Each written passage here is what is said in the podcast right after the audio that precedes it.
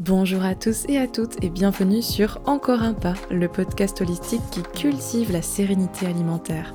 Je suis Alizé Perrin, sophrologue certifiée spécialisée dans les compulsions et je vous aide à vous réconcilier avec la nourriture et votre corps et je suis ravie de vous accueillir dans ce nouvel épisode. Vous avez peut-être déjà suivi un régime amincissant ou peut-être du jeûne intermittent, ou en tout cas vous en avez entendu parler à droite à gauche. Vous avez peut-être aussi entendu parler de cette injonction au summer body, ou le corps que l'on prépare pour s'afficher en maillot de bain à la plage l'été. Toutes ces injonctions et ces discours-là, on les entend forcément quelque part, un jour ou l'autre, ils sont présents autour de nous, parfois insidieusement, et je me suis posé la question, jusqu'à quel point sommes-nous euh, manipulés, pétris par ces discours-là? Jusqu'à quel point le corps est-il devenu cet objet à modeler, cette espèce de vitrine? Il semblerait que la minceur, plus particulièrement pour les femmes, semble constituer aujourd'hui la norme dominante qui définit la norme corporelle de manière plus marquée depuis les années 60.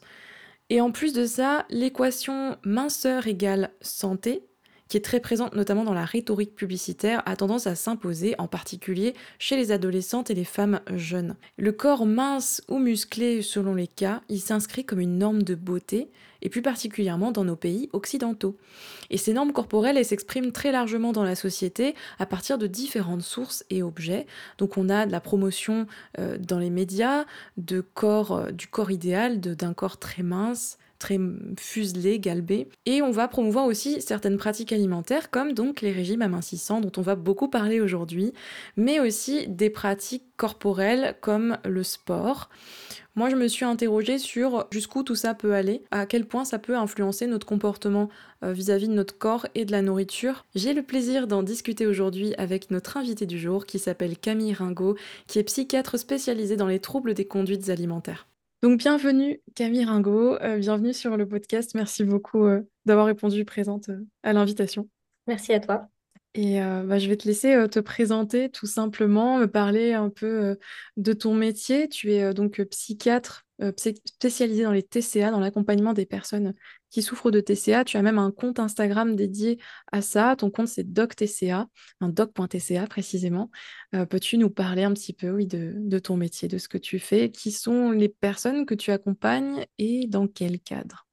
Oui, bien sûr. Bah, tout d'abord, déjà, euh, à nouveau, merci de m'avoir invité à, parler un petit peu euh, là sur ton podcast. Euh, donc, je m'appelle Camille Ringot, tu l'as dit, j'ai 34 ans, je suis médecin psychiatre, spécialiste des troubles des conduites alimentaires. En fait, depuis 2018 maintenant, je prends en charge des personnes qui souffrent de troubles des conduites alimentaires, donc aussi bien des personnes qui souffrent d'anorexie mentale, de boulimie nerveuse et aussi, plus rarement, mais aussi des personnes qui souffrent d'hyperphagie boulimique. Si je peux reprendre un peu mon parcours, j'ai fait un assistana, donc euh, c'est euh, juste après euh, la spécialisation en tant que psychiatre, donc pendant deux ans au CHU de Lille, où je me suis occupée finalement de la liaison dans les différents services du CHU liaison pour évaluer et aider les équipes à prendre en charge des personnes qui souffraient de troubles des conduites alimentaires. Donc je faisais le lien en fait avec les services et j'aidais à la prise en charge principalement en réanimation euh, pour des personnes qui arrivaient dans des états de dénutrition extrême, mais aussi en endocrinologie, en gastroentérologie, en neurologie. Enfin voilà, il y avait vraiment euh, pas mal de services et ça m'a beaucoup, euh, beaucoup passionné en fait ce travail-là le lien avec les différentes spécialités, le travail auprès de ces patients. Et donc, bah, j'ai continué dans ce domaine par la suite, après mon assistana. J'ai, euh, avec des collègues, on a créé un service d'hospitalisation temps complet à Hénin-Beaumont, donc c'est dans le Nord-Pas-de-Calais, pour accueillir des personnes qui souffraient de, TCA. Euh, et, j'y ai travaillé pendant deux ans avant de partir sur Paris pour des raisons personnelles. Et donc là, depuis que je suis sur Paris, donc depuis un an et demi, deux ans bientôt. Euh, je travaille dans un hôpital de jour dans le 15e arrondissement qui accueille aussi donc, des personnes qui souffrent de troubles alimentaires, mais pas que. Il y a aussi d'autres pathologies psychiatriques. Et euh, je travaille euh, donc, euh, un jour par semaine dans un service de nutrition clinique sur l'hôpital Paul Brousse, où je fais des évaluations et des suivis de personnes qui ont des complications liées à une dénutrition, elle-même liée aux troubles des conduites alimentaires. Donc c'est assez spécifique. Donc je prends en charge en ce moment des personnes qui souffrent de, TCA, je dirais de tout type, mais sur deux lieux différents et sur deux aspects du coup différents dans, dans les deux cas des cadres d'hôpital de jour. D'accord, ok. Eh ben, merci d'avoir présenté euh, tout ce que tu fais. C'est vrai qu'on ne se rend pas forcément compte d'un point de vue extérieur, voilà, quel est le, le rôle d'une psychiatre ou d'un psychiatre dans l'accompagnement euh, des TCA. Et, euh, et, en fait, je voulais te poser des petites questions. Aujourd'hui, on va, on va parler de l'impact des régimes, de l'impact de, voilà, de tout ce qui est jeûne intermittent, du fameux summer body, bref, de l'impact en fait de toutes les injonctions, des règles sociétales qui peuvent aller très loin en fait au sujet du poids, notamment de, voilà, de, de ce qu'on va manger. on va aller en fait ensemble analyser un petit peu l'impact de ça sur les TCA. Et justement, tu as publié un livre qui s'appelle Jeune régime minceur, la grande manipulation aux éditions Larousse. Et ma première question pour toi par rapport à ce livre que, que j'ai trouvé très bien construit, c'est sur le titre finalement, parce que tu as utilisé le mot manipulation qui je trouve est très fort et en même temps sonne assez juste. Pourquoi, selon toi, ce mot manipulation? Pourquoi cette utilisation-là? Alors, pour tout, euh, tout te dire, ce n'était pas forcément le choix initial du livre, mais euh, après plusieurs discussions avec aussi la maison d'édition, c'est finalement ce qui a été retenu pour interpeller en fait, vraiment pour interpeller le, public, les personnes qui allaient passer devant ce livre, puisque finalement aujourd'hui, il y a malheureusement quasiment que ce qui interpelle, que ce qui va faire le buzz, qui fonctionne et qui devient visible. Et donc, en plus de ça, comme pour moi, la visibilité de ce sujet-là, les troubles des conduites alimentaires, le risque d'amener via les croyances à des troubles des conduites alimentaires ou une souffrance psychique était hyper important. Enfin, je veux dire, c'est un problème de santé publique pour moi. enfin, pas que pour moi d'ailleurs, c'est un problème de santé publique. Ça nécessitait une visibilité importante. Et donc, bah, j'ai fini par me dire, effectivement, il faut un titre qui interpelle, sinon on n'arrivera pas finalement à toucher les gens. Euh, ce terme manipulation, il n'était pas là initialement, d'ailleurs je ne l'utilise pas du tout dans le livre, mais il a été choisi pour vraiment essayer de toucher un maximum de personnes par rapport à ces sujets qui sont graves et euh, des sujets de santé publique aujourd'hui. Après, euh, pour revenir sur le terme de manipulation, enfin, ça, ce, qui, ce qui fait que ça, ça, ça pouvait correspondre aussi à ce que à ce que je disais dans le livre, c'est que ça vient pointer finalement la manipulation qu'on subit via nos croyances, qui sont elles-mêmes liées euh, en partie à notre société, à notre environnement et notre éducation. Donc euh, c'était un terme fort, mais c'est un terme fort pour des croyances qui régissent des comportements, nos comportements, et qui peuvent entraîner du coup les troubles des conduites alimentaires ou d'autres troubles qui ont des conséquences parfois très graves. Juste pour rappel, il y a à peu près un million de personnes en France qui euh, sont touchées par les troubles des conduites alimentaires et c'est en forte augmentation depuis euh, le Covid. D'accord, ouais, c'est intéressant, euh, effectivement, ce choix-là, mais très juste au final. et je trouve que dans le livre, en tout cas, ce qui est super bien fait, c'est que chaque chapitre va débunker, entre guillemets, ou nuancer en tout cas une, une idée reçue, parce que ben, surtout quand on souffre de TCA, on, a des, tas de croyances, de, de peurs en fait, parfois même irrationnelles. Et du coup, ce que j'aime bien dans le livre, c'est ça. Et je me rends compte, en le lisant, en le parcourant, à quel point on peut être façonné par ces, règles-là, ces principes. Et voilà, je me suis interrogée sur euh, bah, comment ça se fait qu'aujourd'hui, et en plus c'est en forte augmentation, euh, les TCA, mais comment ça se fait qu'on a perdu cette souplesse, cette nuance avec l'alimentation? J'ai l'impression que de plus en plus, il y a de plus en plus de complexité, de plus en plus de, choses qui nous compliquent la vie euh, avec l'alimentation. Et je me demandais pourquoi.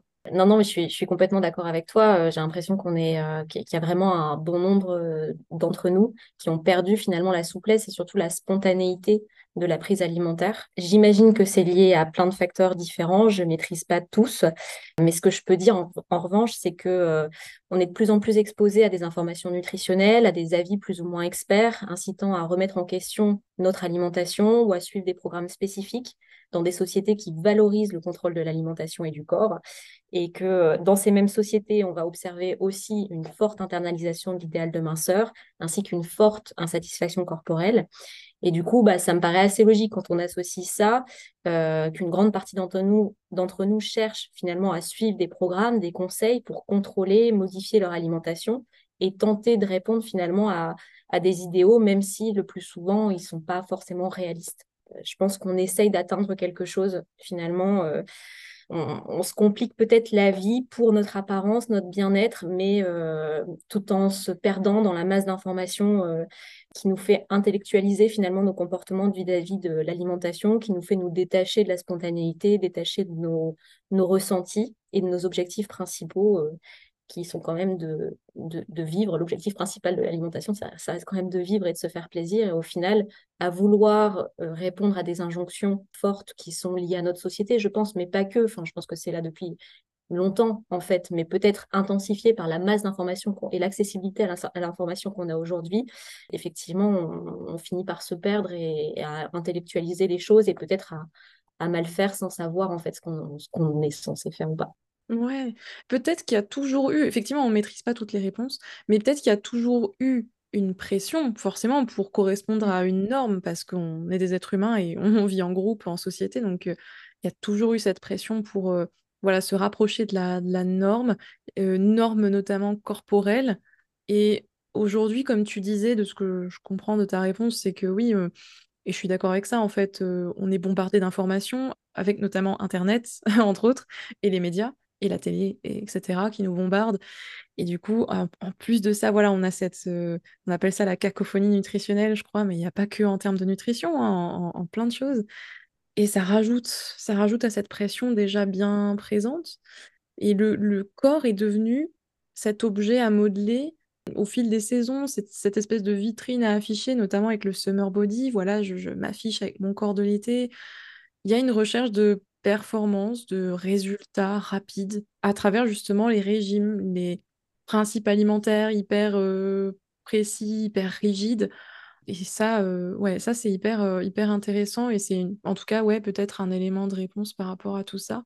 Et très valorisé par la société aussi, enfin, le, fait de contrôler, le fait de, de, suivre en fait toutes ces préconisations finalement pour la santé entre guillemets, mais ça part dans des extrêmes et ça peut être finalement un souci aussi.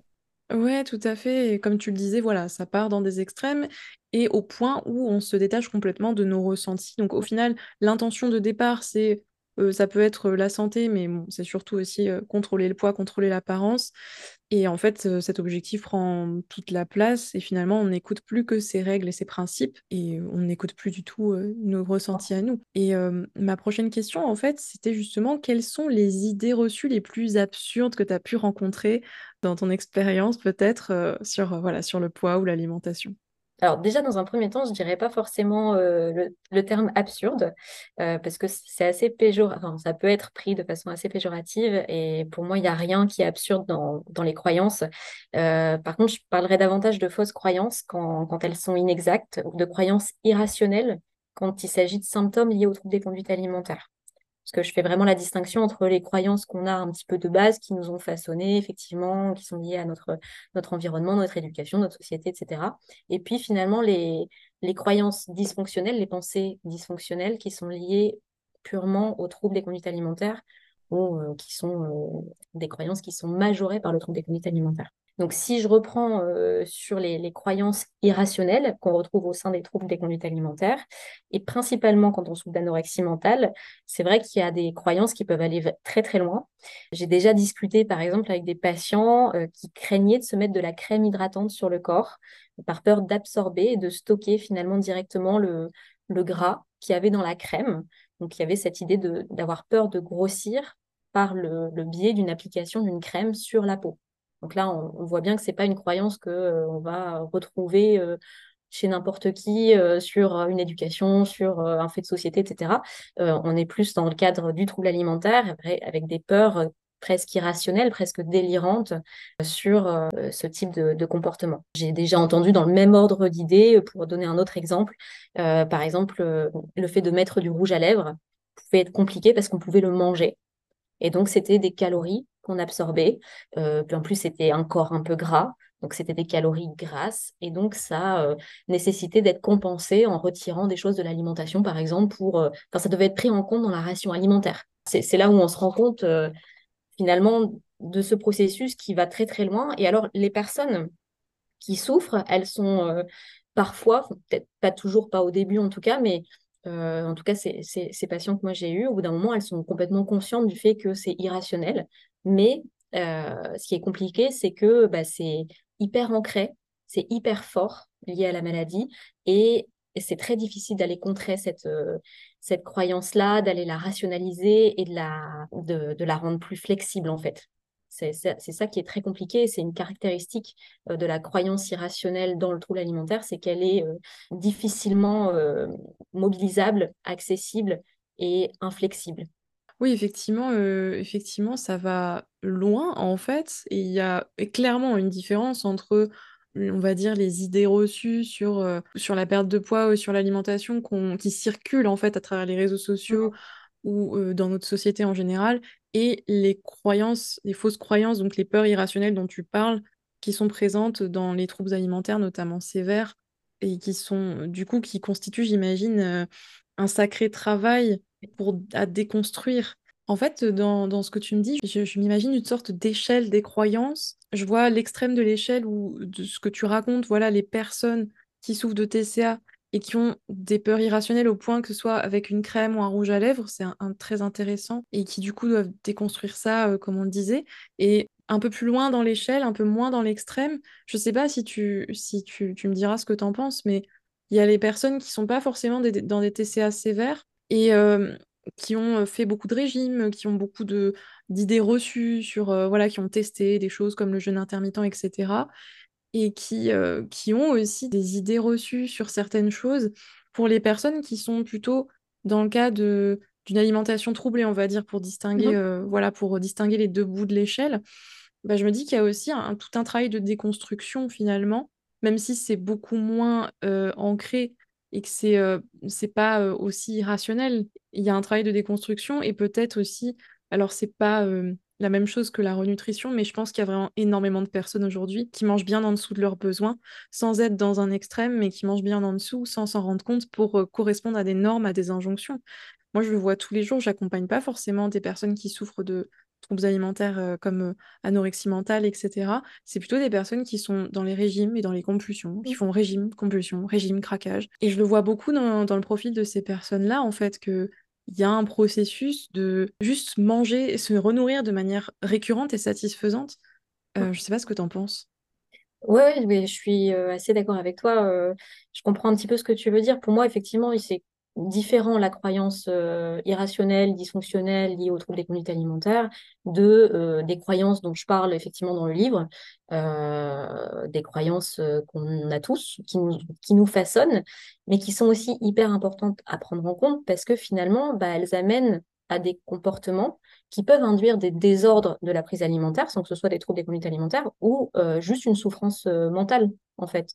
Et c'est le cas euh, chez des personnes qui vont faire des régimes à répétition parce qu'elles ont la croyance que euh, peut-être euh, bah, un corps idéal pour elles, ce serait de faire 10 de moins que leur taille en termes de poids, par exemple, je vais prendre une idée reçue que, que j'entends souvent.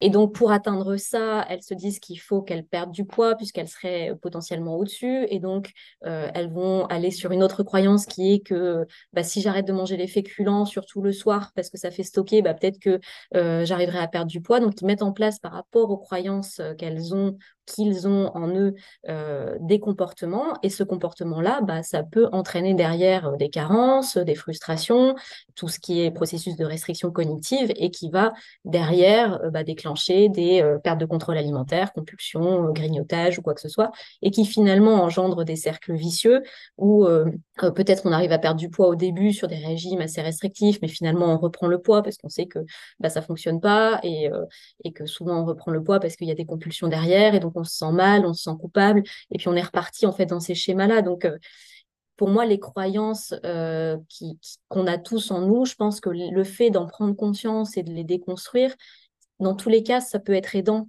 euh, même si on souffre pas de troubles des conduites alimentaires.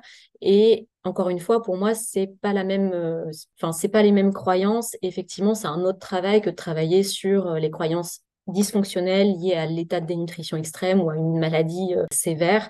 C'est deux choses différentes et en même temps, on fait les deux quand on souffre de troubles des conduites alimentaires. C'est ça que je veux dire. Mais euh, le fait de travailler sur les croyances globales, plus générales, j'ai envie de dire, ça peut permettre aussi d'améliorer la santé mentale, d'aider à ne pas aller vers des troubles plus accentués, plus prononcés. D'accord. Ok, oui, effectivement, bien intéressant de, de faire la distinction, ça c'est clair. J'ai essayé de faire une sorte de, de parallèle, mais Oh, ouais, ok, d'accord. Je, vois tout à fait. Et puis, euh, exactement euh, comme tu dis, euh, totalement aligné avec ça, que dans tous les cas, s'éloigner un petit peu des idées reçues, mais dans n'importe quel domaine au final, se construire un peu, faire sa propre expérience, se construire sa propre opinion, faire l'expérience de telle chose, voir ce que ça a comme impact sur nous dans notre quotidien pour, par rapport à notre corps. C'est effectivement un travail très intéressant et qui est très apaisant aussi finalement. Et tu as commencé un peu à répondre à, une des questions que je voulais te poser. En fait, c'était comment ces, idées reçues, en tout cas ces fausses croyances, en tout cas celles que tout le monde peut avoir, je veux dire, en mmh. termes de régime, etc., comment elles peuvent avoir un impact sur le corps et sur nos comportements avec la nourriture? Donc tu parlais de potentiellement voilà, de, de comportements de compulsion oui, tout à fait. Déjà, euh, une idée reçue, c'est un préjugé qu'on peut avoir sur, par exemple, l'alimentation. Moi, je ne vais pas, je vais pas parler d'autres domaines parce que bah, ce n'est pas ma spécialité, donc euh, je parle de, des choses que je connais.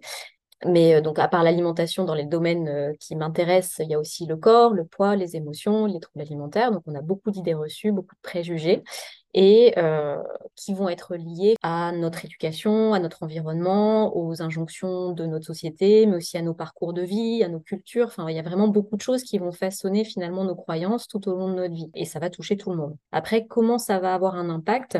Ça va avoir un impact dans le sens où nos croyances, elles euh, peuvent nous amener à faire euh, certains choix pas forcément bon du coup pour, euh, pour nous, pour notre corps, pour notre santé, et potentiellement à mettre en place des comportements qui ne seront pas adaptés. Si je pense que manger des produits sucrés, c'est néfaste pour ma santé, je peux mettre en place un comportement d'exclusion de ces aliments. Ces comportements d'exclusion, ils peuvent avoir à leur tour un impact. Si j'exclus les produits sucrés de mon alimentation, je risque de ressentir des manques, de la frustration qui pourront engendrer des conduites compulsives, des compulsions, comme vous disiez tout à l'heure. C'est-à-dire que je risque de perdre le contrôle à un moment donné et de manger compulsivement des produits sucrés parce que je me suis finalement restreint et interdit euh, l'accès à ces produits-là. Dans les suites, je vais euh, potentiellement de la culpabilité en lien avec ma croyance que manger finalement des produits sucrés, ce serait pas bon. Donc, je me culpabilise puisque c'est pas bon. Ce qui va diminuer l'estime que j'ai de moi, qui va s'intensifier avec la répétition de ces comportements. Et progressivement, en fait, c'est la mise en place d'un désordre de la prise alimentaire. Et à l'extrême euh, de ces situations-là, on pourrait développer des troubles des conduites alimentaires. Donc là, c'est vraiment un, un petit exemple qui reprend euh, un processus. Euh, je, schématise et puis j'exagère un peu les traits, mais c'est pour vraiment comprendre euh, comment une croyance initiale peut faire qu'à un moment donné, du fait des comportements qu'elles engendrent, on va avoir bah, des conséquences qui vont engendrer elles-mêmes d'autres conséquences qui peuvent amener à une souffrance psychique, physique, voire des troubles des conduites alimentaires, puisque c'est le sujet qui m'intéresse. Mmh. Non, mais je trouve que c'est un très bon exemple parce que le, en plus, l'injonction vis-à-vis des aliments sucrés, elle est très présente partout en fait, la diabolisation des aliments sucrés. Du coup, non, je trouvais que c'était un bon exemple qui illustre bien ce qui peut se passer. Et justement, euh, je, voulais te demander aussi comment arriver à identifier ces croyances-là en fait dans notre quotidien, notamment vis-à-vis de l'alimentation, comment développer un esprit critique vis-à-vis d'elle. Alors, comment identifier, comment développer un esprit critique C'est euh, déjà en prendre conscience. C'est la première chose. C'est ce que j'essaye d'expliquer au tout début de mon livre aussi. Premier point qui va nous aider avoir conscience que ces idées reçues existent. Ça paraît très simple, mais finalement, une fois qu'on se dit qu'il y a peut-être des croyances qui sont euh, ancrées en moi et qui peuvent induire finalement des comportements peut-être euh, néfastes pour ma santé, pour moi, enfin voilà, bah, ça me permet déjà de pouvoir l'interroger. Donc, c'est un peu la, première étape et ça nous permet de nous remettre en question. Donc, il y a déjà ça. Ensuite, euh, c'est euh, pouvoir euh, trouver aussi des informations par rapport à euh, bah, tous ces sujets qui nous entourent. Là, on parle de l'alimentation, donc essayer d'avoir des informations et des connaissances qui soient euh, liées à des faits objectifs, à des preuves scientifiques, solides, reproductives, enfin, voilà, pour essayer de justement mettre en contradiction finalement des croyances qu'on aurait qui seraient inexactes. Donc, il faut qu'on aille chercher en fait des informations pour se forger critique, un esprit critique en fait par rapport aux idées qu'on a une fois qu'on les a identifiées, qu'on en a conscience. Et donc l'esprit critique, c'est euh, l'idée de ne pas accepter pour vrai ou réel aucune affirmation ou information sans l'examiner attentivement. Et donc là, on va venir examiner notre pensée. Donc je pense que les féculents euh, font grossir si j'en mange euh, le soir parce que je vais stocker la nuit, par exemple. Donc, c'est aller essayer de chercher l'information, de me renseigner sur l'utilité des féculents, pourquoi est-ce que c'est important d'en manger, pourquoi est-ce que bah, finalement je peux en manger le soir, en quoi le, sommeil peut me montrer aussi que je continue à dépenser la nuit, etc. Enfin voilà, c'est essayer d'aller trouver des informations, aller remettre en question cette croyance qui était ancrée en moi. Et ensuite, pour essayer d'agir par rapport à cette croyance si elle est inexacte et si je vois que justement bah, j'ai des arguments contradictoires par rapport à ce que je pensais initialement, c'est essayer de mettre en action pour faire dissonner ma croyance. C'est le moment qui est peut-être plus, le plus difficile finalement, c'est d'aller à l'encontre de ma croyance initiale et de mettre en action mon comportement, parce que c'est en mettant en action que finalement je vais induire ce qu'on appelle une dissonance cognitive. Ma croyance ne va pas supporter l'idée que je fasse différemment que ce qu'elle avait dit que je devais faire. c'est pas forcément simple à expliquer, mais en gros, elle va essayer de s'adapter à mon comportement du coup, et elle va se corriger si je mange des féculents du coup le soir et que voilà, je le, je, le, vis bien, je le répète, je mange des féculents le soir, donc au final, je me rends compte que tout va bien, tout se passe bien, mais en fait, ma croyance, elle va essayer de se, elle va se modifier par rapport à mon comportement. Et donc, progressivement, bah, je vais moins adhérer à la croyance qu'il ne fallait pas manger de féculents le soir parce que ça fait grossir. Et donc, c'est la mise en action aussi qui va faire qu'on arrive à déconstruire complètement ces, ces idées reçues. Mmh. Au final, c'est par voilà l'expérimentation, expérimenter par soi-même, se prouver à soi-même, se rassurer sur ces croyances-là. C'est un peu, ça me rappelle un peu le travail que je peux faire avec les personnes que j'accompagne où parfois en fait je suis face à des personnes qui se rendent même pas compte que tel principe qu'elles peuvent avoir depuis très longtemps, depuis des années, ben en fait c'est une croyance qui est pas vraiment fondée, elles savent pas vraiment d'où ça sort. elles me disent bah c'est comme ça, c'est pas autrement, je sais pas, je, je mange comme ça et et en fait, c'est intéressant comme travail et comme discussion, comme échange qu'on peut avoir parce que bah, il y en a certaines, on se rend compte que ah bah oui, ça peut, dans certaines situations, c'est problématique, c'est stressant. Du coup, c'est intéressant d'aller en, discuter, puis de trouver du coup des, petites solutions pour assouplir ça progressivement, voire pour, comme tu disais, voilà, dans un second temps, après avoir pris conscience de cette idée reçue, ben la la expérimenter pour, euh, pour voir ce que ça donne quand on va un peu contre ça, quoi. Donc c'est une véritable euh, prise de recul et euh, un passage à l'action qui, oui, effectivement, paraît difficile, mais qui apporte sur le long terme tellement d'apaisement, de, libération, en fait. C'est ça le mot qui ressort souvent, d'ailleurs, de, de, des personnes que j'accompagne aussi, c'est waouh, je me suis libérée d'un sacré poids, au final, parce que je me compliquais beaucoup la vie, quoi. C'est une vraie charge mentale, je pense. Et du coup, euh, j'avais une autre question aussi pour toi. Pourquoi en fait les régimes, le jeûne intermittent, ne fonctionnent pas, entre guillemets, fonctionnent pas Et comment peuvent-ils euh, favoriser des troubles du comportement alimentaire? Alors, quand on parle de régime, enfin moi, ce, dont je parle comme type de régime, c'est surtout les régimes amaigrissants, déjà pour préciser, parce que bah, y a des régimes qui sont là, euh, mis en place par des équipes médicales pour des raisons de santé et qui, euh, sont euh, très importants à suivre. Donc, c'est important de mettre un petit peu le cadre. Et du coup, je parle vraiment des régimes à visée d'amaigrissement. Pourquoi ça ne fonctionne pas, entre guillemets, et comment ça peut favoriser les TCA Il y a une étude qui est très intéressante que je reprends, qui est l'étude de l'ANSES de 2011, qui euh, démontre des effets délétères de tous les régimes amaigrissants populaires, mais aussi met en avant les risques de développer des troubles des conduites alimentaires. Donc ça sort pas de nulle part. Euh, ils ont fait une étude euh, assez dense et ils ont mis en avant des effets délétères donc sur le plan de la santé physique et de la santé mentale. Ils mettent en avant du coup ces, risques de développer des TCA. Je, je développerai après. Et en fait, déjà, on se rend compte que initialement, on met un régime en place amaigrissant dans le but d'aller mieux au niveau de sa santé. Alors certes aussi peut-être de répondre à des injonctions corporelles, etc. Et puis euh, de maîtriser son poids, mais au fond, on ne le fait pas en se disant euh, je vais me mettre mal. Enfin, ou je vais faire quelque chose de néfaste pour moi. On se dit ça va être bénéfique. Donc euh, rien que le fait déjà que les études démontrent que les régimes amaigrissants sont délétères pour la santé physique et mentale, déjà, on peut se dire euh, l'objectif n'est pas vraiment bien atteint. Et la deuxième chose, c'est qu'ils mettent également en avant que un an après la mise en place d'un régime amaigrissant, il y a 80% des personnes qui vont reprendre le poids qu'ils ont perdu initialement. On peut se dire que les deux objectifs qui étaient de perdre du poids finalement rapidement, parce que souvent ça sert à ça, les, régimes amaigrissants, c'est souvent dans une idée de perdre du poids rapidement, euh, et peut-être d'améliorer sa santé, bah, dans les deux cas, là, on a des réponses, en tout cas des, études qui nous montrent que bah, il n'y a pas d'effet euh, bénéfique en fait de tout ça, et, euh, et qu'il y a peut-être d'autres solutions finalement qui existent, qui sont différentes des régimes amaigrissants, mais pour retrouver un poids de bonne santé si jamais on en a besoin à un moment donné. Après, si je parle plus, plus précisément donc, euh, sur euh, les risques de développer des TCA, donc on, sait que pour les troubles des conduites alimentaires, le facteur le, le déclenchant le plus fréquent des troubles des conduites alimentaires, c'est la mise en place d'un régime. Tout type de troubles des conduites alimentaires confondus, le facteur déclenchant le plus fréquent, c'est le régime. D'accord. Tout seul, un régime ne peut pas déclencher un trouble des conduites alimentaires. Donc, euh, pour réexpliquer un peu tout ça, c'est l'idée qu'on a un terrain de vulnérabilité. Euh, on a un ensemble de facteurs de risque qui va créer un terreau fertile dans lequel peut se développer des troubles des conduites alimentaires en lien avec des facteurs déclenchants qui se rajoutent en fait aux facteurs de risque. Et des fois, il y a plusieurs facteurs déclenchants. Moi, là, je, dis juste que les régimes sont des facteurs déclenchants importants, fréquents, euh, de troubles des conduites alimentaires, mais bien sûr, il faut qu'il y ait en plus du facteur déclenchant un terrain de vulnérabilité qui a permis finalement euh, le développement du trouble des conduites alimentaires. Donc tout régime n'amène pas un trouble des conduites alimentaires, mais c'est un facteur déclenchant qui est euh, très fréquent et, très typique en fait dans l'évolution, la mise en place du trouble.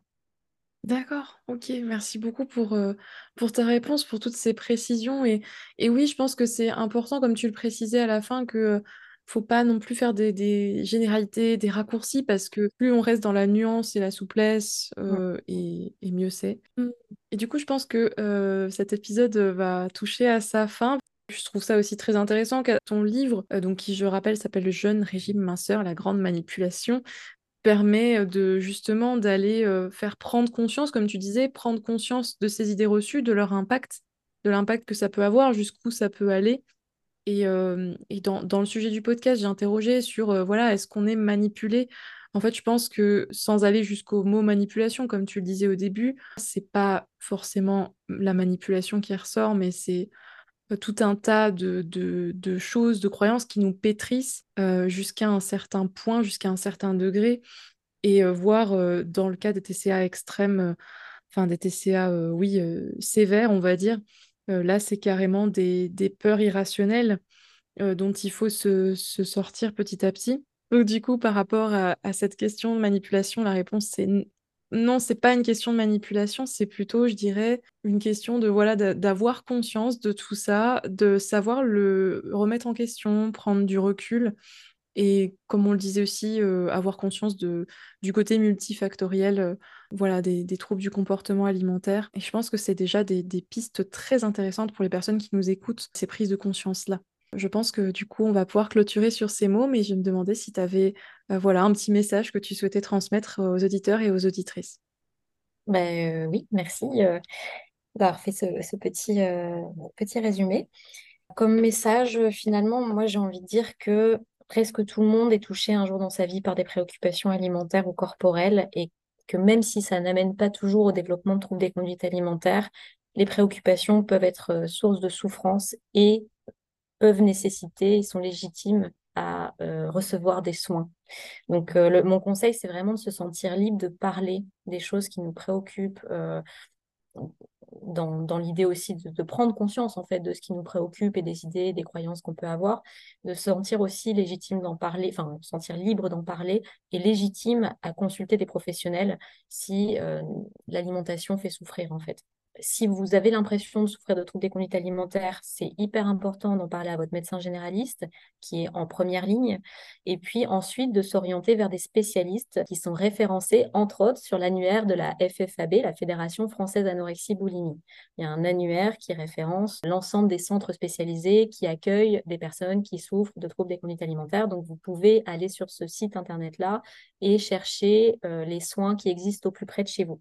Autre chose qui est possible de faire, euh, vous pouvez contacter la ligne d'écoute téléphonique info, écoute, anorexie, boulimie, qui concerne tous les troubles des conduites alimentaires, pas que l'anorexie mentale et la boulimie nerveuse, pour avoir plus d'informations ou juste verbaliser de façon anonyme vos difficultés. Et donc, je peux vous dire le numéro, mais on peut peut-être aussi l'écrire.